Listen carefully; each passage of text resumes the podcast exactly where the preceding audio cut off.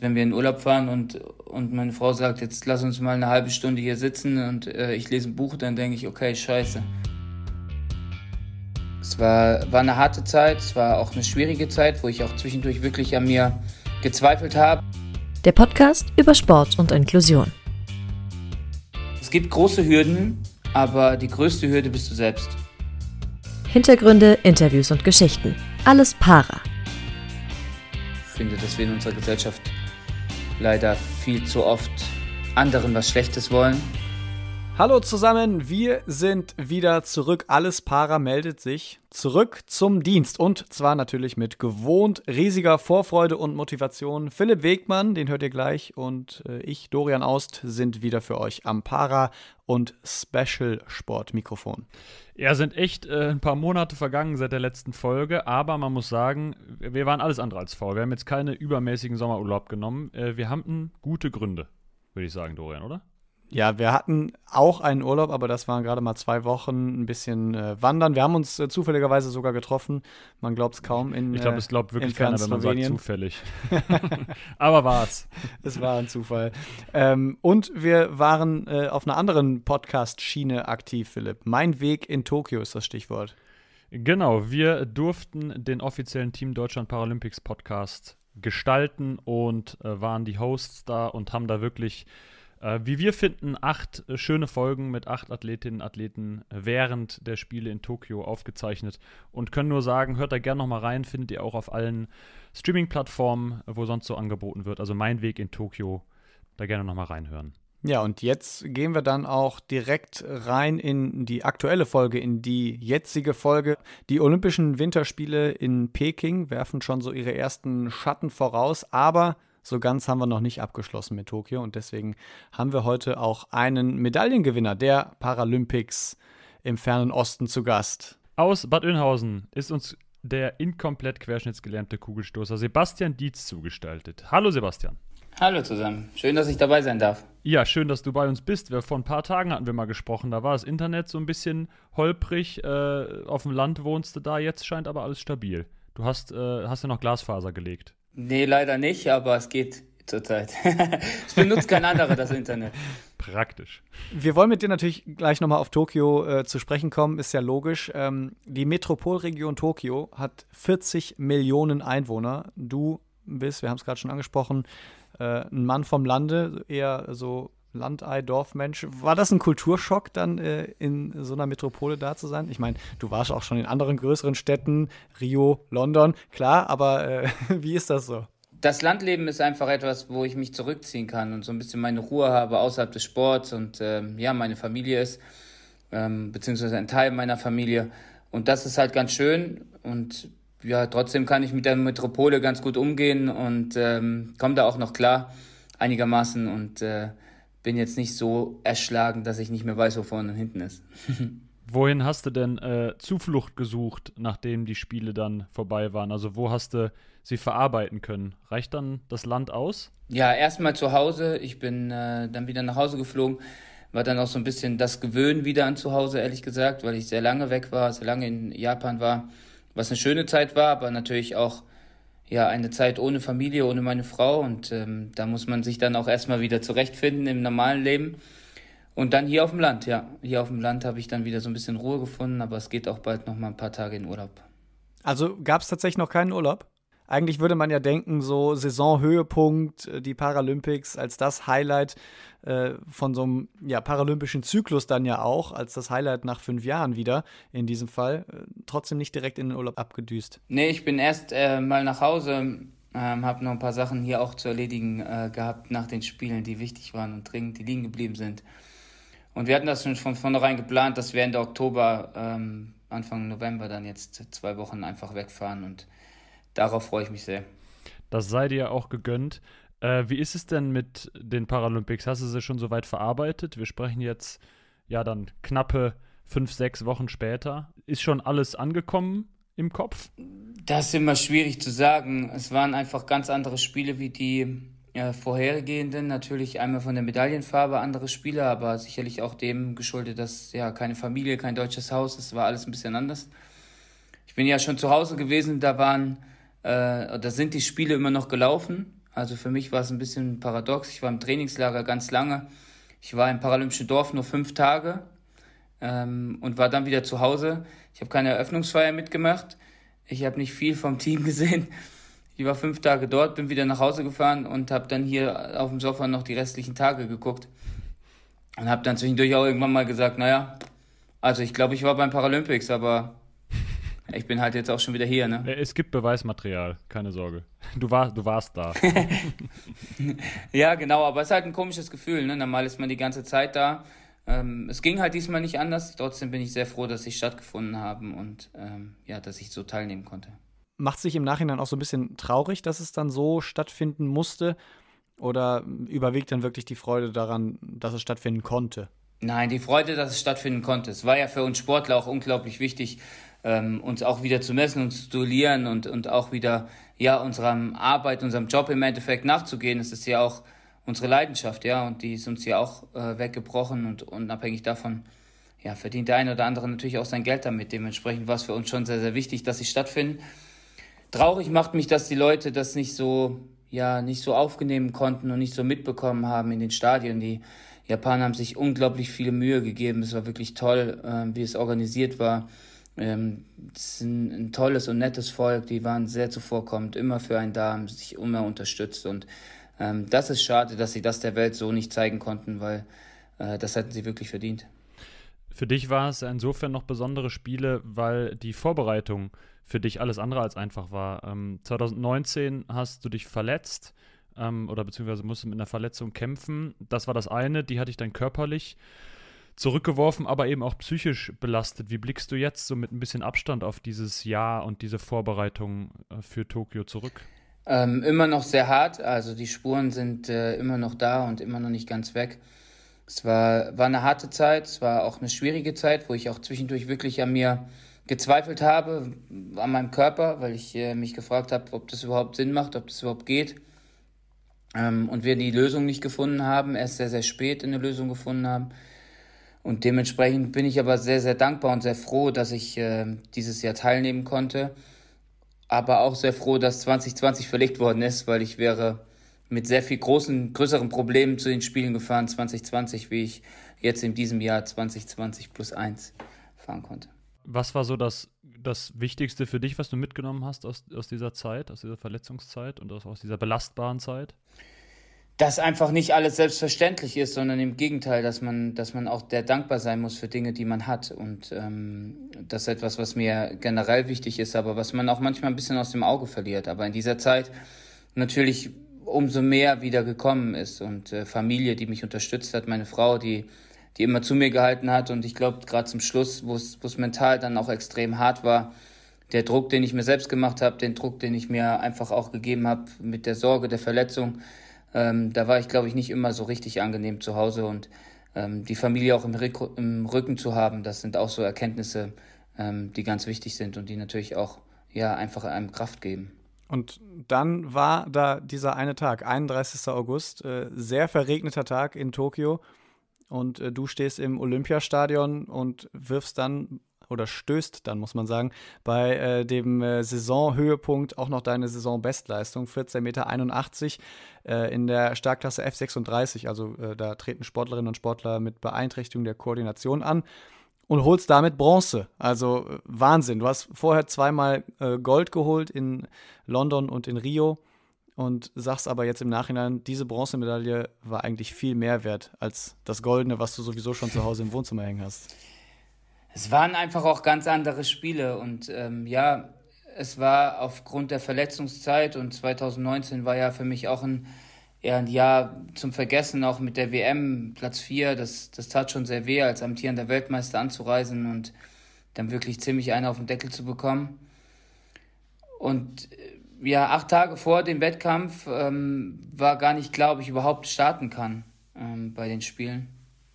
Und dann ja, haben mir viele gesagt, ich brauche nur einen Stoß und ich soll mich darauf konzentrieren. Menschen, die mir, die mich wirklich in dieser schweren Zeit unterstützt haben, ähm, unabhängig von meiner Frau, auch aus der Nationalmannschaft, äh, mein Trainer, die, die einfach gesagt haben, hey, bleib wach und du, du kannst diesen einen Stoß und äh, du weißt es auch, dass es in dir steckt und das war war auch so und den habe ich versucht rauszuholen. leider, und das war eigentlich das, was ich mir vorgenommen habe, wollte ich den Abstand nach vorne noch ein bisschen verringern. Der Tunesier hat dummerweise noch einen getroffen. Okay, damit muss man leben. Ich glaube, dass äh, viel, viel mehr drin ist. Ähm, ich habe ja danach gesagt, ich bin back in the game. Ähm, Paris ruft und äh, genauso ist das. Ich habe eine Quittung offen. Ähm, aber eine, ja, ich habe mir die Bronzemedaille wirklich hart erarbeitet und erkämpft und jetzt habe ich richtig Bock, nochmal Gas zu geben und Paris anzugreifen. Wir hätten es uns jetzt angesprochen, dass du äh, gesagt hast, du bist noch lange nicht fertig. Paralympicsieger bist du, Weltmeister bist du, Europameister bist du. Was heißt denn, du bist noch lange nicht fertig? Was, was steht denn da jetzt noch auf dem Zettel? Ja, rein sportlich gebe ich ähm, da ein Recht. Rein sportlich habe ich alles erreicht und das ist manchmal auch das, wo man sich selbst auch immer wieder einen Fixpunkt oder einen Punkt geben muss, um Reize zu setzen. Aber ich weiß, dass ich viel mehr noch kann. Ich weiß, dass ich so stark wie noch nie war ähm, vor, diesem, vor diesen Spielen und ich das leider nicht umsetzen konnte. Und genau das ist das, was ich zeigen möchte. Ähm, und die anderen sind alle ein bisschen jünger. Dementsprechend reizt es mich natürlich, ähm, als alter Hase den Jungspunden nochmal zu zeigen, dass ich noch da bin. Du, wenn wir das sagen dürfen, bist mit 36 jetzt nicht mehr der, der Allerjüngste. Danke. Sehr gern. Du hast gerade gesagt, du willst es den, äh, den Jungspunden aber trotzdem nochmal zeigen. Ist das dann ein Vorteil, wenn man weiß, es sind eben bis Paris diesmal drei Jahre und nicht vier Jahre? Also dieser, der Zeitraum, der Zyklus ist kürzer und man kann die Motivation mehr aufrechterhalten oder ist es für dich egal? Ist für dich sowieso Ende offen?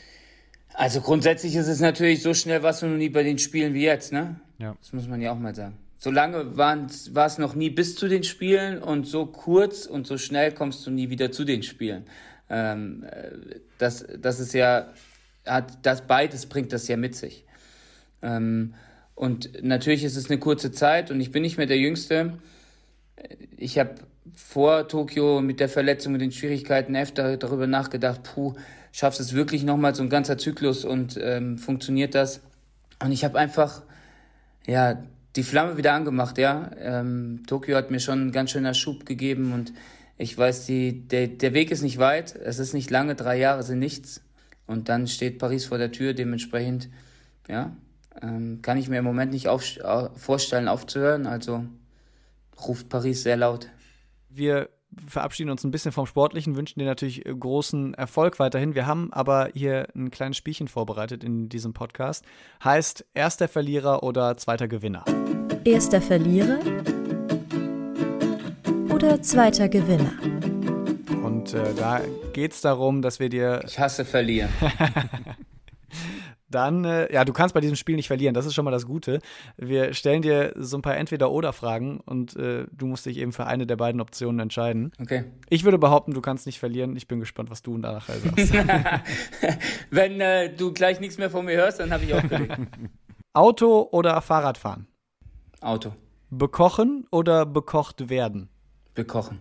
Daniel Craig oder Sean Connery? Daniel Craig. Kugelstoßen oder ruhige Kugel schieben? Kugelstoßen. Kugelstoßen oder Diskus? Fuck. oder.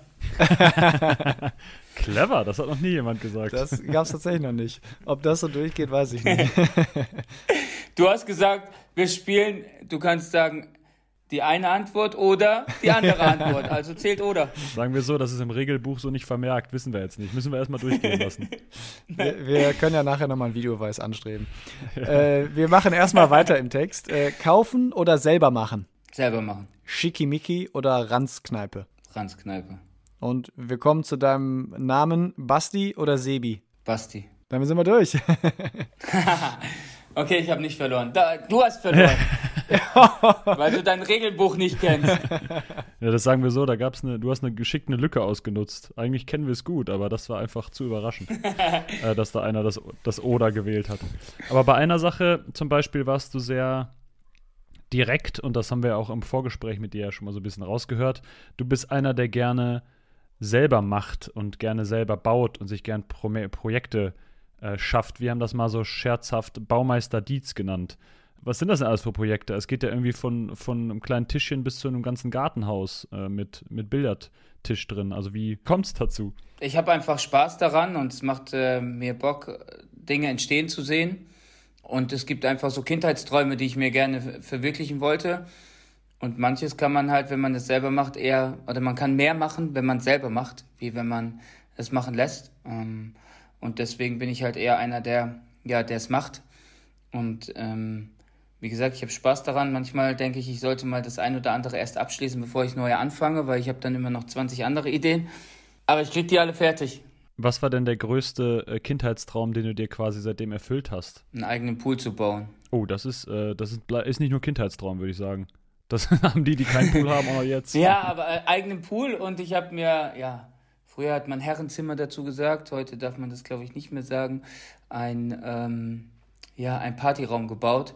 Ähm, sollte auch nicht als Herren und sollte ein Herren- und Frauenzimmer sein, aber halt ein Zimmer, wo man sich ja auch mit Freunden nochmal treffen kann. Dann, das ist die Gartenhütte, die du eben angesprochen hast.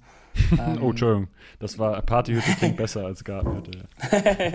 genau, mit einer Theke, das ist ganz cool, ähm, habe ich gemacht. Und ja, wie gesagt, der Pool, wir hatten so einen runden Stahlpool, der hat genau eine Saison gehalten und dann habe ich da ein Riesenloch gehabt und dann habe ich gesagt, so, jetzt mauere ich mir hier selbst einen Pool hin und baue eine Bodenplatte und dann, das geht schon.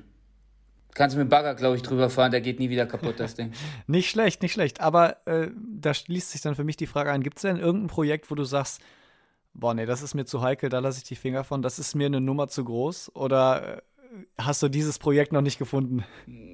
Es gibt so Dinge, da denke ich, ich, ich habe so eine Bodenplatte gemacht. Das war nicht so mein, mein bestes Werk, ehrlich gesagt, aber Angst, nein, lieber machen. Also, weißt du, was soll passieren? Dann geht's halt kaputt. Ähm, ich würde es lieber probieren, bevor ich sage, ich kann es nicht. Okay, Sanitärdinge sind nicht so mein Ding. Da habe ich ein bisschen Schiss. Wasser ist echt gefährlich, weil Wasser ist so ein Arsch. Das, wenn das einmal läuft, das hört auch gar nicht auf, das dumme Zeug. da, nee, das, das, wenn, da Wasser ist echt ein bisschen doof. Aber ja, ansonsten, ja, einfach machen. Augen zum Durch. Irgendwie geht das schon. Woher hast du denn dieses Talent? Ist das, liegt das in den Genen? Ich habe mit meinem Vater, mit meiner Mutter schon, schon viel gem selbst gemacht. Das war bei uns zu Hause immer so. Ähm, ich bin das gewöhnt. Und ähm, ich habe das einfach weitergeführt. Wir haben jetzt unser Haus hier und einen schönen großen Garten. Da kann man schon viel hinbauen. Du äh, wärst ja auch fast äh, Maurer geworden. Da hättest du äh, eine Lehre gemacht. ähm, hast dich dann für einen Bürokaufmann entschieden. Das sind jetzt erstmal zwei ziemliche Gegenpole, würde ich behaupten. Gab es da äh, nichts dazwischen so? ja, ich habe noch Dinge dazwischen ausprobiert.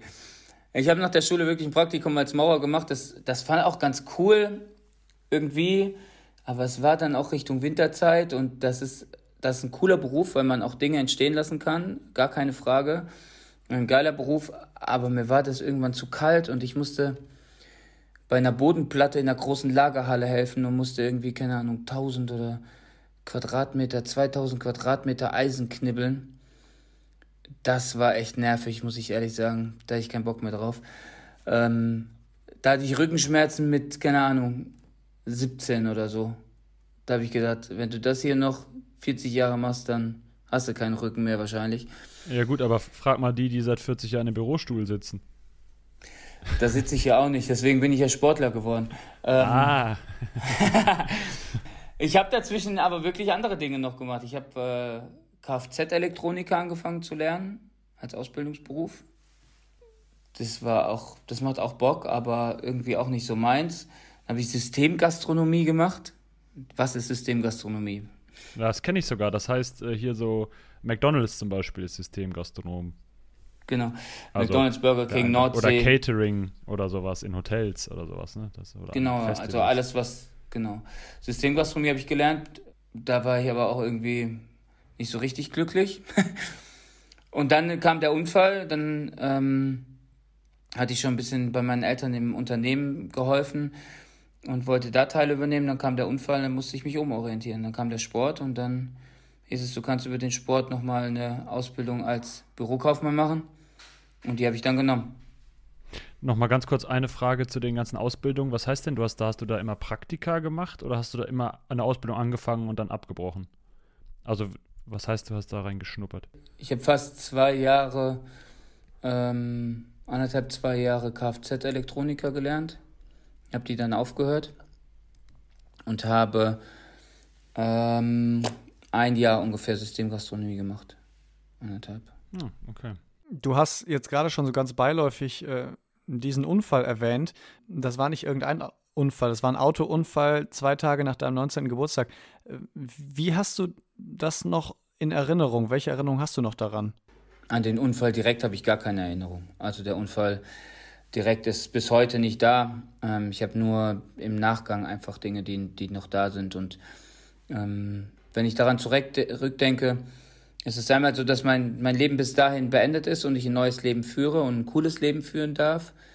Aber ich auch sehr viel Demut vor diesem Tag und vor dieser Situation habe, weil ich eine Chance bekommen habe, die nicht jeder bekommt. Und ähm, leider ist ja auch jemand verstorben bei meinem Unfall und ähm, dementsprechend weiß ich, dass, dass das ja nicht selbstverständlich ist, dass ich das machen darf, was ich heute tue. Wie ist Autofahren seitdem für dich? Also so, wenn du in ein Auto einsteigst, wie, wie fühlst du dich dann? Ist das normal?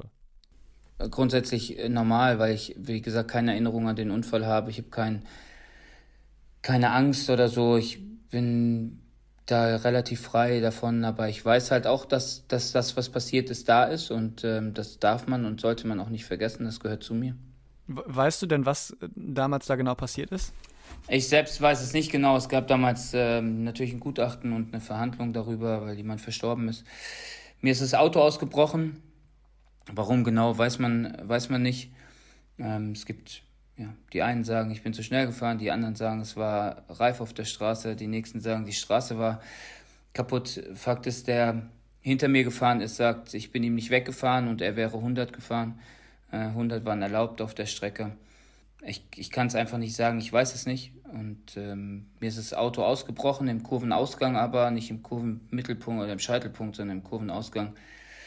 Und dann bin ich in Schlingern geraten und bin frontal mit dann jemand anderes zusammengeknallt.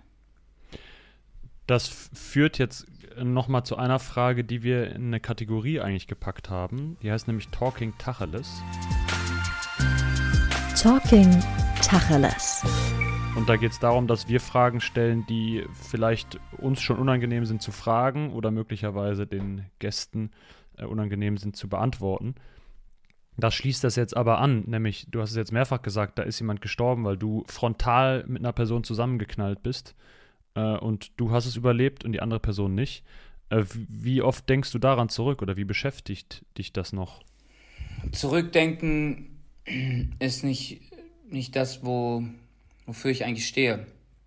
Aber es gehört natürlich jeden Tag auch zu mir, ähm, weil ich durch den Unfall auch die Behinderung ähm, trage und natürlich auch jeden Tag mit dieser konfrontiert werde und mit ihr arbeite und auch ähm, gelernt habe, damit umzugehen das, was viel schlimmer ist, und das ist aber gar nicht meins, sondern das, das was mir, mich traurig macht und woran ich öfters denke, ist, dass ähm, ja, die Familie den, den Vater verloren hat. Also er hatte zwei kleine Kinder, es war ein guter Bekannter der Familie, ähm, dass eine Frau ihren Mann verloren hat. Das sind Dinge, die, die mir wehtun, die mir unglaublich leid tun ähm, und die mich eher beschäftigen. Nur ich kann das alles leider nicht rückgängig machen. Ich kann, kann nicht tauschen, ich kann es nicht rückgängig machen, ich kann im Endeffekt nur die Situation annehmen und hoffen, dass, dass die Familie trotzdem ja, einen guten Weg für ihr Leben findet. Ähm, ein schönes Leben wäre, wäre das der falsche Ausdruck, aber einen, einen guten Weg für ihr Leben findet, weil sie haben jemanden verloren und kann nur versuchen, Menschen aufzuklären, es äh, anders zu machen, besser zu machen, anders zu machen. Wie gesagt, ich, ich weiß noch nicht mehr, was passiert ist. Was heißt anders zu machen? Aber ja, das Leben anzunehmen, es zu akzeptieren und, und einfach auch froh zu sein, da zu sein und ähm, ja, sich nicht, sich nicht unterkriegen zu lassen und ähm, ja, Leuten Mut zu machen und auch Kindern und Jugendlichen, aber auch anderen Menschen, Ältere mit Behinderung einfach zu zeigen, dass das Leben einfach geil ist, es ist schön, dass man es hat, es ist schön, dass man, dass man da sein darf und man sollte es genießen und trotzdem weiß ich, ähm, was mir passiert ist und, und ähm, nehme das ernst. Stehst du noch im Kontakt mit der Familie? Leider nicht. Ich ähm, kann das voll und ganz verstehen. Ich hätte, ja, nach dem Unfall hat die Schwester noch bei meinen Eltern im, im Geschäft gearbeitet und ähm, ich habe versucht, mit ihr einmal zu sprechen. Das habe ich auch. Es war gar kein schönes Gespräch, im Gegenteil. Und ich kann die Wut und die Verzweiflung natürlich der, der Frau und ähm, auch der, der Eltern und allen anderen verstehen, voll und ganz. Und Ähm, ich habe auch nicht das Recht, mir rauszunehmen, das zu beurteilen, sondern ähm, ich kann diese Wut einfach verstehen und ähm, habe sie auch zu akzeptieren. Und ich akzeptiere sie und respektiere sie auch, ja. Also ich habe hab gar keinen Groll dagegen, sondern im Gegenteil. Ähm, ich kann das nachvollziehen und, und dementsprechend äh, ist es leider dazu dann gekommen, dass bei der Verhandlung es, es dann so war, dass sie dann auch keinen Kontakt mehr mit mir hatten und auch mit mir wollten. Und wie gesagt, auch das verstehe ich. Ich hätte gerne geholfen, ähm, aber dass man mich nicht mehr sehen möchte und wollte, das, das ist mehr als zu verständlich und das ähm, ja, gehört leider auch dazu. Auf jeden Fall eine sehr krasse Geschichte mit dem Unfall, die dir widerfahren ist. Und du hast es eben gesagt, daraus resultierte ja auch deine Beeinträchtigung. Es ist ja nicht so, dass du ähm, ja, auf ein anderes Leben oder eine andere Familie Einfluss genommen hast, sondern es hat auch, betrifft ja dich direkt und du hattest erstmal dein, dein eigenes Schicksal zu verarbeiten, auch unmittelbar nach dem Unfall. Das ist aber auch der Grund, warum du Sportler jetzt geworden bist. Und tatsächlich, wir sind ja noch in der Talking Tacheles-Kategorie, müssen wir noch dazu sagen, ähm, du nebenbei auch nicht mehr arbeiten gehst, weil du als berufsunfähig eingestuft worden bist. Mhm. Unabhängig von Projekten, die du neben dem Platz machst, wenn man so willst, auf die wir nochmal gleich eingehen ähm, und engagiert bist. Ähm, wie ist das fürs Gewissen, wenn man sagt, wenn man als berufsunfähig eingestuft wird äh, und aber eigentlich ja noch, weiß ich einen Swimmingpool bauen kann, Sportler ist, Sport ist eigentlich auch ein Beruf. Also, ähm, ja, ist, bist du jetzt für den Rest deines Lebens als berufsunfähig eingestuft? Also, ähm, grundsätzlich ist es so, dass ähm, das, was ich mir heute erarbeitet habe und was ich heute kann, nach dem Unfall nicht konnte. Ähm, Im Gegenteil. Und es gibt einfach viele Sachen, die noch da sind, die nicht unbedingt richtig geil sind, ähm, die auch dazugehören und ähm, die aber mein Leben sind und die man, die man, mit denen man dann umgehen muss. Mein Problem ist, dass ich mich nicht längere Zeit auf gewisse Dinge zum Beispiel konzentrieren kann, sondern dann die, ja, den Anschluss daran verliere oder den Moment verliere. Und ähm, es mir ganz schwer fällt, da auch genau immer wieder anzusetzen und immer wieder diesen Punkt zu finden, ähm, wenn wir jetzt von Büroarbeit sprechen zum Beispiel, das habe ich ja auch gemacht. Ähm, ich verzettel mich dann in dem, was ich tue. Und das sind Dinge, die, die natürlich im Berufsleben deutlich schwieriger machen. Ähm, sie ähm, nicht koordiniert und kontrolliert immer tun zu können. Ähm, was aber nicht heißt, dass wenn ich eine Baustelle hier zu Hause mir baue, dass ich das nicht abarbeiten äh, kann, weil ich das ja nicht in dem Zuge mache, dass ich es ähm, auf einen Rutsch mache, sondern ich mache es so, wie es mir gerade geht und ich es kann. Und das verändert ja deutlich äh, Arbeiten gehen zu zu Hause werkeln. Mhm. Ähm, und natürlich bin ich Sportler. Ähm, ich bin aber nicht äh, dauerhaft in einem Moment. Also das Problem ist halt, wie gesagt, dass ich einfach nicht lange Zeit mich auf das konzentrieren kann, was ich soll, sondern ich muss immer wieder ja, neu ansetzen und neu anfangen. Und das ist natürlich durch mein Training und mit meinem Trainer äh, nochmal eine andere Basis. Ähm, der kennt mich, der weiß, wenn ich zum Training komme, wie ich drauf bin und was los ist. Und dann geht er darauf sofort ein und versucht das dementsprechend zu steuern und zu regeln. Und auch das ist bei einer Arbeit äh, schwierig möglich. Ähm, deswegen bin ich nicht, äh, finde ich es nicht unverschämt, dass ich berufsunfähig bin. Es gehört zu meinem Unfall und zu meinem Leben trotzdem dazu. Hat denn dir das schon mal jemand vorgeworfen? Nee, hat mir niemand vorgeworfen. Ähm, und selbst wenn, ja, was soll ich ihm sagen? Er kann gerne mal einen Teil davon haben. Ja, also ich bin ja, wir sprechen ja bei Tacheles und sind offen und sind, sind ist ja eine Kategorie, wo euch Dinge unangenehm sind. Aber können wir ja drüber mal sprechen. Es ist halt nicht angenehm, dass man nicht immer so kontrollieren kann, wann und wie man auf Toilette muss. Ja. Die Frage ist, wie, wie spricht einer mit mir darüber? Will er wissen, was los ist und will mit mir sprechen? Hm. Oder hat er einfach selbst genug Probleme und sucht Probleme woanders? Hm. Und wenn dir einer, wenn man das vorwirft, also, ich werf keinem was vor, warum soll ich? Ich habe genug eigene Dinge zu tun. Ich, ich finde, man sollte sich um seine Dinge kümmern, die man selbst beeinflussen kann und nicht um die Dinge von anderen Menschen. Und sollte lieber dafür sorgen, dass man unterstützt und hilft und nicht ähm, immer mit dem Finger auf andere zeigen. Ich finde, dass wir in unserer Gesellschaft leider viel zu oft anderen was Schlechtes wollen oder andere nicht mehr, nicht mehr unterstützen wollen und dass diese Dinge wie, wie Gemeinschaft miteinander, soziale, Sozialstaat heißt ja miteinander und füreinander. Ähm, aber ich höre nur noch ich, ich, ich. Ähm, da geht es ja auch um, um Nächstenliebe. Das, das sind große Worte, das sind große Sätze, die kommen aus, dem, aus der Bibel sicherlich, aber ich bin kein hochgläubiger Mensch. Trotzdem finde ich es sehr schade, dass sowas halt heute keinen Wert mehr hat. Alles muss nur noch bezahlt werden, alles muss man nur noch bekommen. Ehrenamt ist nichts mehr wert. Ähm, ich mache nichts mehr, wenn ich nichts dafür kriege. Ähm, ich soll dir helfen, aber was bekomme ich dafür? Ja, das sind, das sind traurige Dinge, aber es ist die Entwicklung der Gesellschaft und damit müssen wir leben. Ähm, trotzdem muss ich das nicht so tun.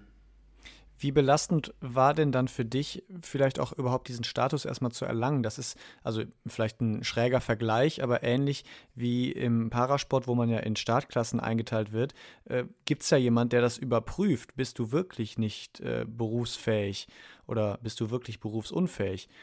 Ist das auch eine Phase gewesen, die einfach extrem schwierig ist, weil die Leute ja dich im Detail sich anschauen und dann am Ende über dein Schicksal entscheiden? Ich hatte da nie eine Angst vor. Ich, das war ja nicht meine Entscheidung und ich hatte das doch nicht in der Hand. Ähm, ich bin der, der ich bin und ich habe das, was ich habe. Aber es kann ja trotzdem belastend sein, also dass man das äh, abends mit ins Bett nimmt oder was auch immer. Was soll ich da, was soll ich damit tun?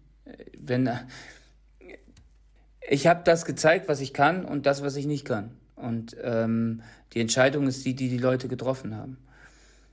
Und natürlich kann ich mich dann dagegen wehren. Ich habe ja aber nie gesagt, dass ich nichts tun will, sondern ich habe einfach gesagt, was ich habe oder was ich kann. Ähm, ich habe nie behauptet, dass ich Dinge nicht tun möchte, dass ich, dass ich nichts tun möchte. Im Gegenteil, ich mache ja ganz viel ähm, und werde auch nie, nie ruhig sitzen können und nichts tun. Das, ist, das liegt überhaupt nicht in meiner, in meinem Gehen. Das ist für mich das Schlimmste, was du tun kannst, wenn wir in Urlaub fahren und, und meine Frau sagt, jetzt lass uns mal eine halbe Stunde hier sitzen und äh, ich lese ein Buch, dann denke ich, okay, scheiße. Was mache ich denn jetzt? In der halben Stunde habe ich mich 30 Mal rechts und links gedreht, bis sie dann sagt, okay, komm, wir gehen Tischtennis spielen. ähm, oder wir gehen ins Wasser. Weil ich, ich bin kein Mensch, der, der einfach ruhig liegt und ich, so, so gehe ich auch durch mein Leben. Ich versuche immer irgendwie etwas zu tun und zu Menschen zu unterstützen, zu helfen, irgendwas zu tun, was ich, was, was in meiner Macht liegt. Vielen Dank auf jeden Fall äh, für deine Offenheit und dass du das mit uns teilst hier. Trotzdem schließt sich die Frage an: Hat deine Frau ein schwieriges Leben mit dir? Das müsst ihr sie fragen. Ähm, du hilfst gerne, aber muss nicht jemand deiner Frau helfen, wenn sie die ganze Zeit Tischtennis spielen muss und schwimmen gehen naja, muss? Naja, sie, sie gibt mir dann auch schon mal eine Aufgabe, mach doch schon mal das oder ähm, ist auch okay. Auf einer einsamen Insel und ich, ich wüsste nicht, ich würde wahrscheinlich die ganze Insel umgraben oder so, ich keine Ahnung. Äh, wenn das Ding nicht groß genug ist, dass ich genug Zeit habe, um da außen rumzulaufen oder durchzulaufen oder irgendwas zu tun, dann wird es wahrscheinlich eng. Ähm, ja, ich bin da ein bisschen beknackt. du hast gesagt, du bist sehr aktiv in allem und nicht nur als Sportler, sondern auch, oder nicht nur als aktiver Sportler, sondern auch als Trainer. Du bist äh, Fußballtrainer von der Kreisliga B-Mannschaft. Mhm. Unter ähm, anderem, ja.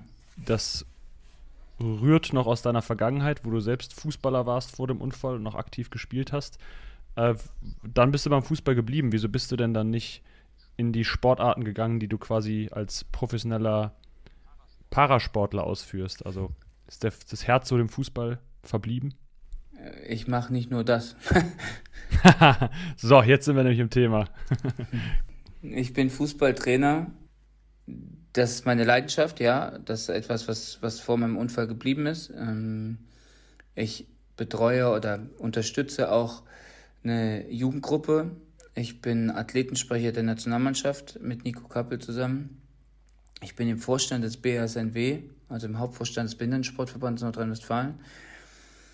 Ich gründe gerade einen neuen Verein, um die Basis hier vor Ort äh, bei mir zu Hause in UWL in Bad Oeynhausen zu verbessern für Kinder, Jugendliche, junge Erwachsene, alle Menschen eigentlich, wir wollen eigentlich einen Verein von, für Menschen haben. Ähm, in, ja, zur Förderung des Breiten- und Leistungssports.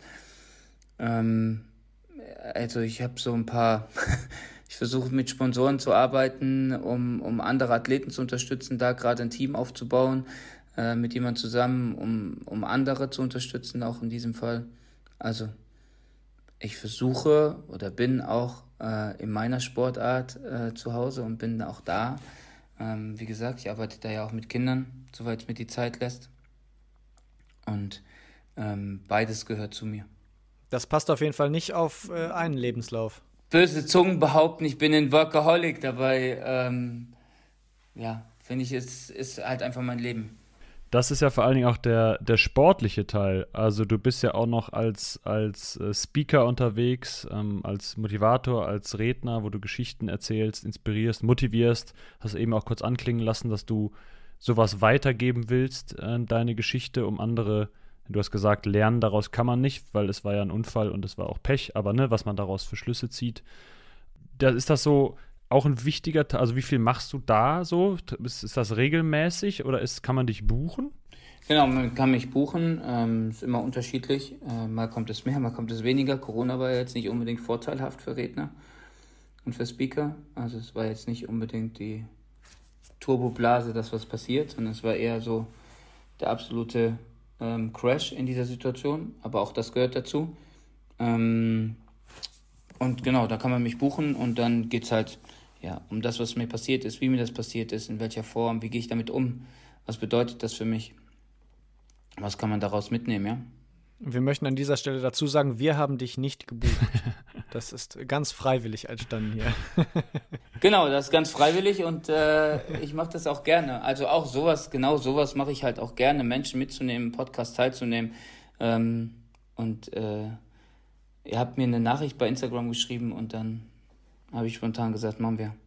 Guck mal, das war jetzt eine Woche, glaube ich. Zwischen dem ersten Kontakt und jetzt ist ungefähr eine gute Woche her, oder? Es war sehr spontan, es ging fix, ja. Das darfst du nur jetzt nicht zu laut sagen, sonst hast du das nämlich das Postfach voll bei Instagram. okay, ich habe gar kein Instagram. Ja, genau. ich habe gar kein Instagram. In, in, wie passt denn in deine ganze Biografie dein Auftritt äh, bei äh, Ninja Warrior, die TV-Sendung? Äh, ist das auch die Schublade, ich möchte den Menschen zeigen, was, was man machen kann als äh, Paraathlet? Oder hast du einfach, einfach mal Bock gehabt, ja. Äh, so eine Gaudi da mitzumachen? Also ich bin das, bin angefragt worden, ob ich Bock hätte, da mitzumachen und ob ich mir das vorstellen kann. Und ähm, mein Trainer hat mich gefragt, ob ich geistig benebelt bin. Der Trainer hat gesagt, bist du bescheuert? Das ist Paralympics-Jahr. Sag ich, ja. Sag ich, Alex, ach komm, da passiert schon nichts. Da sagt er, wenn du dich verletzt, ich schwöre dir, du kriegst so einen Anschiss. ähm, das war die Kategorie. Ähm, es gibt große Hürden, aber die größte Hürde bist du selbst. Ähm, mich dieser Hürde zu stellen, zu wissen, dass es eigentlich unmöglich ist, äh, da durchzukommen. Aber ich stelle mich der Situation. Und ich stelle mich den, den Menschen und der, der, auch der Nachfrage und aber auch den Menschen, die sagen, ja, pff, was will der da überhaupt, der kann es doch gar nicht. Ähm, aber ich habe es versucht. Ich habe nicht vorm Fernseher auf dem Sofa gesessen mit der Tüte Chips und habe eine große Klappe, sondern ich habe es versucht. Ähm, ich habe versucht, das, das, das anzunehmen und mich dort ähm, ja, durchzubeißen. Und dementsprechend war das die Kategorie ja, Augen zu und durch. Irgendwie geht das sagt Sebastian Dietz. Augen zu und durch, irgendwie geht's das. Ein perfektes Schlusswort. Äh, vielen Dank für das Interview bei uns, bei Alles Para im Podcast. Ähm, schön, dass du da warst. Sehr gerne, hat mir sehr viel Spaß gemacht. Und äh, ja, ich hoffe, es konnten welche was mitnehmen. das hoffen wir auch. Äh, das war Folge 18. Und ähm, tja, Dorian, weiter Geschichten gibt es sonst noch bei Social Media von uns, ne? Selbstverständlich. Facebook, Instagram, da sind wir vertreten. Den äh, Podcast Folge 18 und auch Folge 1 bis 17 gibt es natürlich auf den äh, bekannten Streaming-Portalen. Also da gerne mal reinhören. Und ja, wir hören uns in Folge 19 dann wieder. Und Sebastian, bei uns ist es äh, gelebte Tradition, dass der Gast das letzte Wort hat. Das heißt, äh, du darfst jetzt gleich, darfst dich noch ein bisschen vorbereiten und dann die letzten Worte hier formulieren. Philipp, irgendwas vergessen? Nee, Dorian Aust und Philipp Wegmann sagen Tschüss, bis zum nächsten Mal. Sebastian, the stage is yours. Ja, vielen Dank, äh, dass ihr sowas macht und dass ihr ja Menschen da mitnehmt. Ich hoffe, ähm, alle lassen den Kopf oben. Corona ist sicherlich schwierig, aber es gibt immer einen Weg daraus und ich wünsche euch alles Gute. Bis dann, euer Sebastian.